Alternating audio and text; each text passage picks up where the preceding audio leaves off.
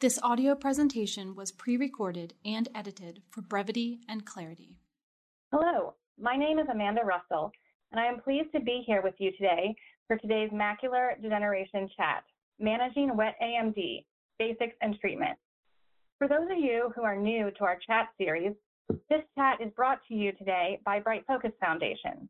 We fund some of the top scientists in the world who are working to find better treatments and ultimately cures for macular degeneration, glaucoma, and Alzheimer's disease. And we do events like today's chat to get the latest news from science as quickly as possible to families that are impacted by these diseases. You can find much more information on our website, brightfocus.org. Now, I am pleased to introduce today's guest, Dr. Surendra Sharma. Dr. Sharma is the Senior Vice President of Medical Affairs at Outlook Therapeutics. He has 15 plus years of experience in the pharmaceutical and biotechnology industries. Dr. Sharma, thank you so much for joining us today. Hi, it's my pleasure. Uh, I am looking forward for our discussion today. Thank you. Great. First, let's start off with the basics. Often people receive a diagnosis of macular degeneration and it is not clear whether they have wet AMD or dry AMD. What is the difference between wet AMD and dry AMD or its advanced form, geographic atrophy?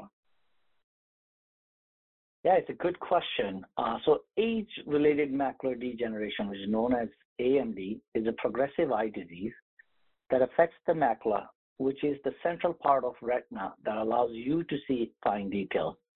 It is one of the leading cause of vision loss and blindness in people over uh, over age of 50. There are two types of AMD, dry AMD and wet AMD. Uh, dry AMD is more common and progresses slowly over time, causing thinning of the macular tissues and the formation of small yellow deposits called drusen.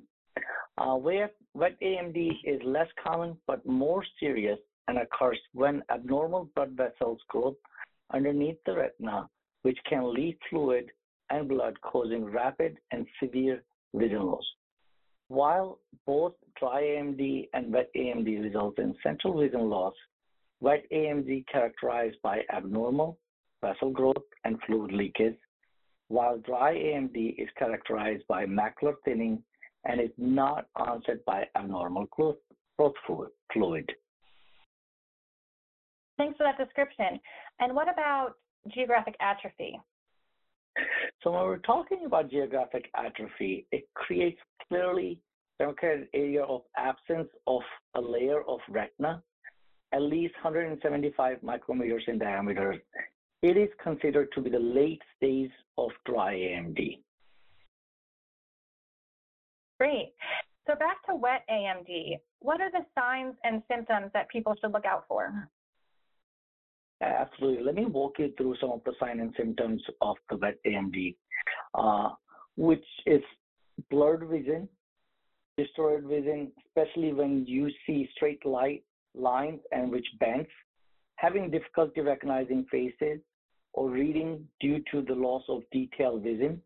You may see a well-defined blurry spot or blind spot in the field of vision.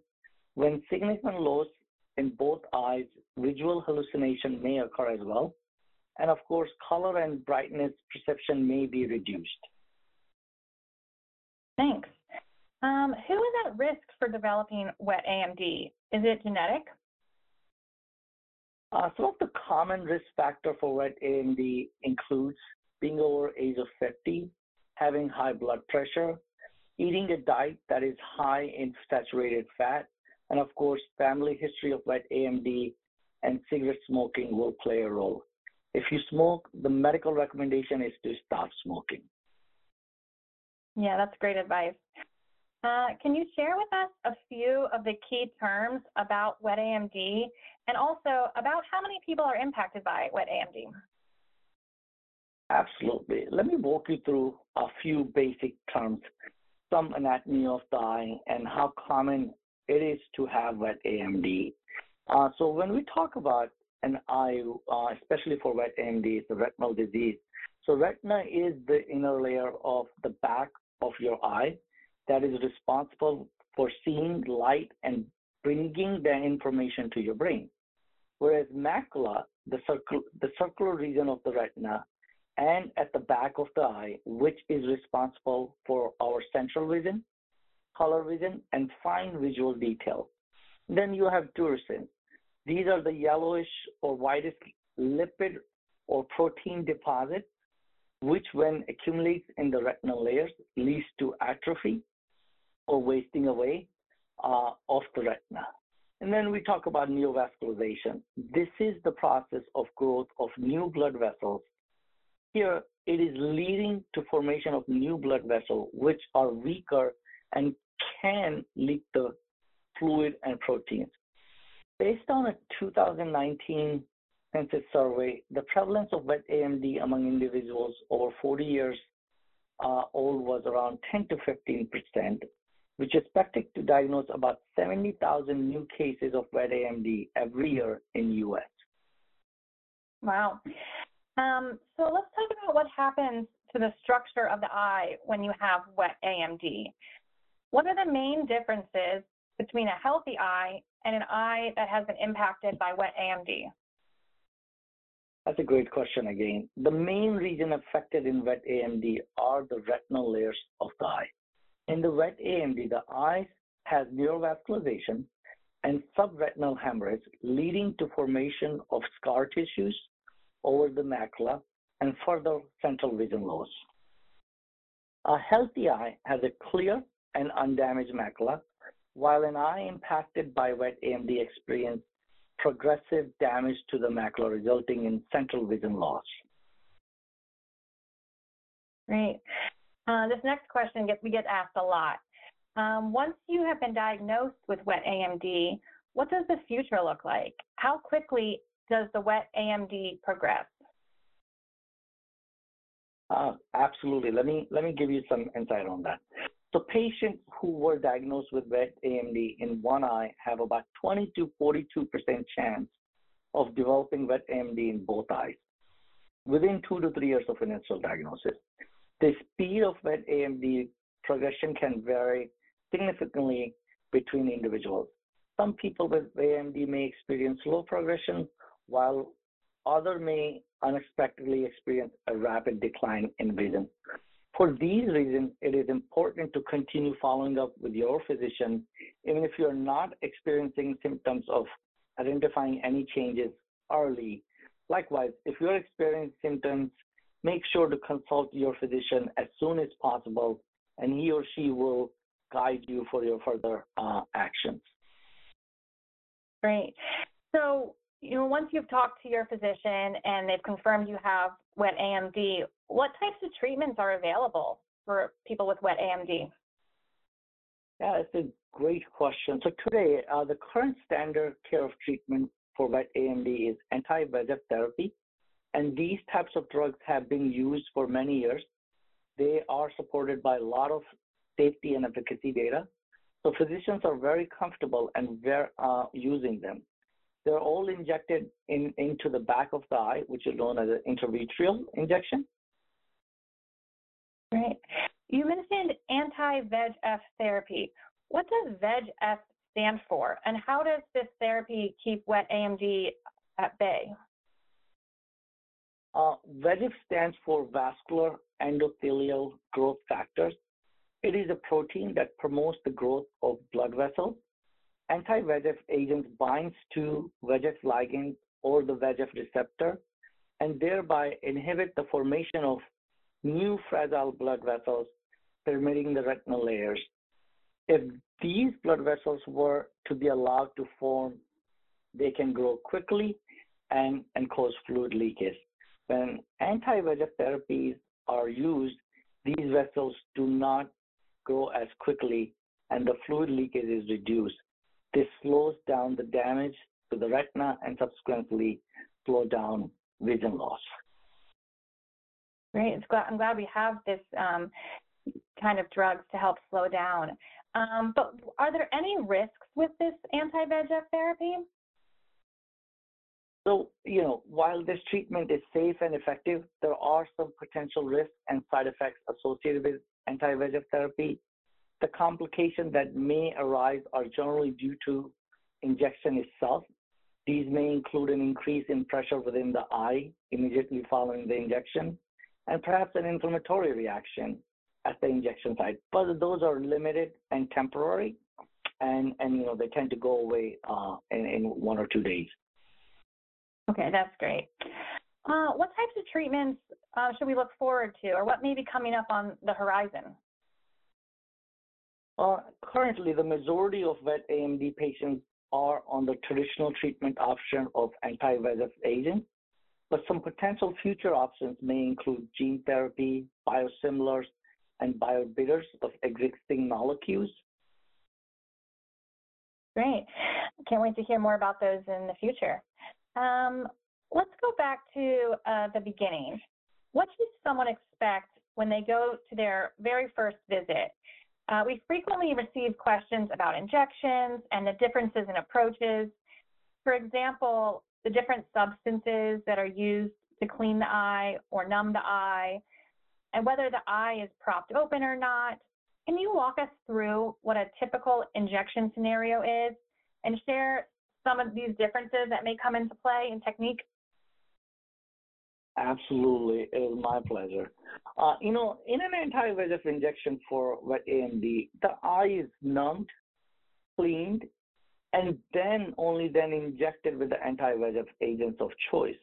Now, your retina specialist will determine the best techniques based on the patient's needs or the severity of the wet AMD.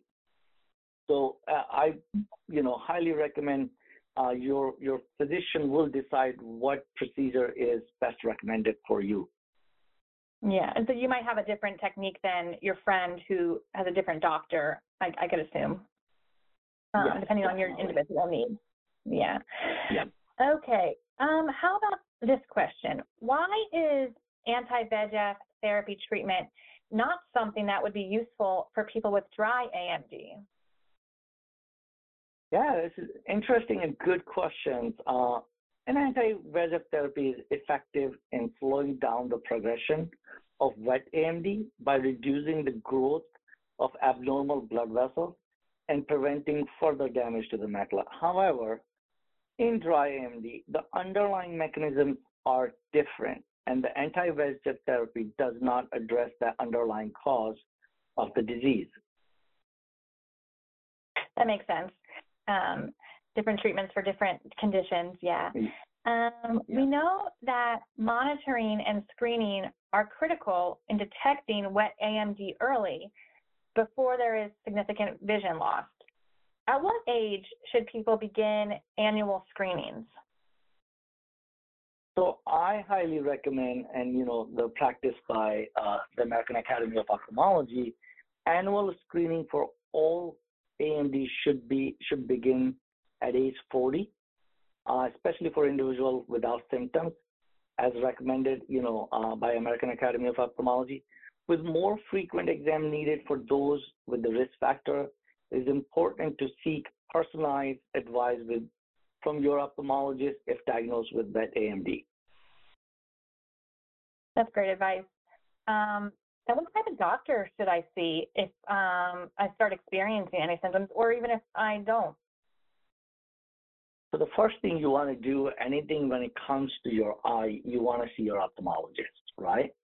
Consult your ophthalmologist what symptom or ex- you're experiencing, and then your ophthalmologist will decide typically where to send you, whether it's a retina specialist, if you were diagnosed with AMD, or if you're diagnosed with other disease, then he or she will recommend uh, where to go from there. Great. So it's just good to start with the ophthalmologist, and they will, you know, refer you from there. Great. Um, and if people already have a diagnosis, what is the likelihood about your second eye uh, being at risk?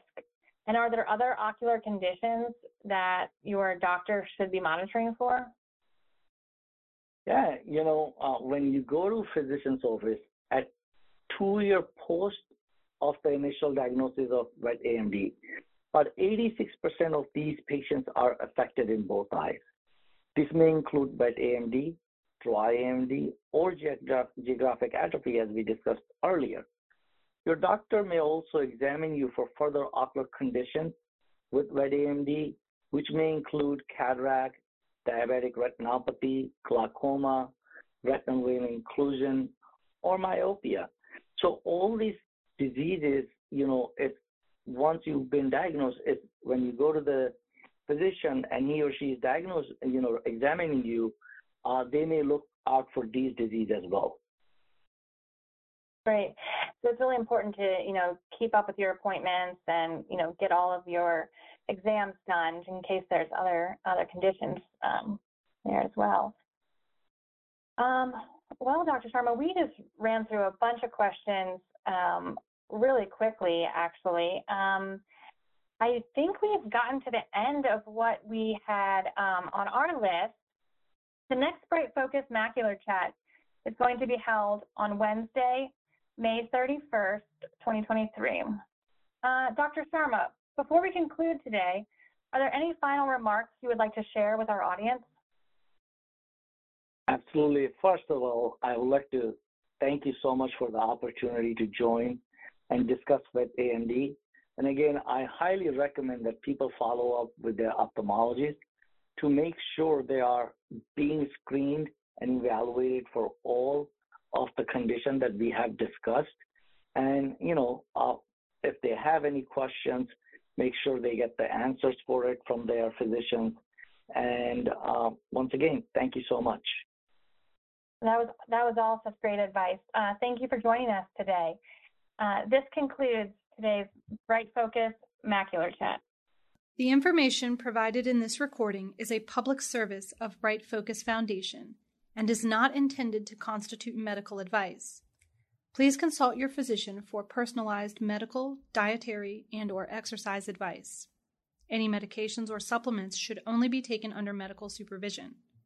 Bright Focus Foundation does not endorse any medical products or therapies.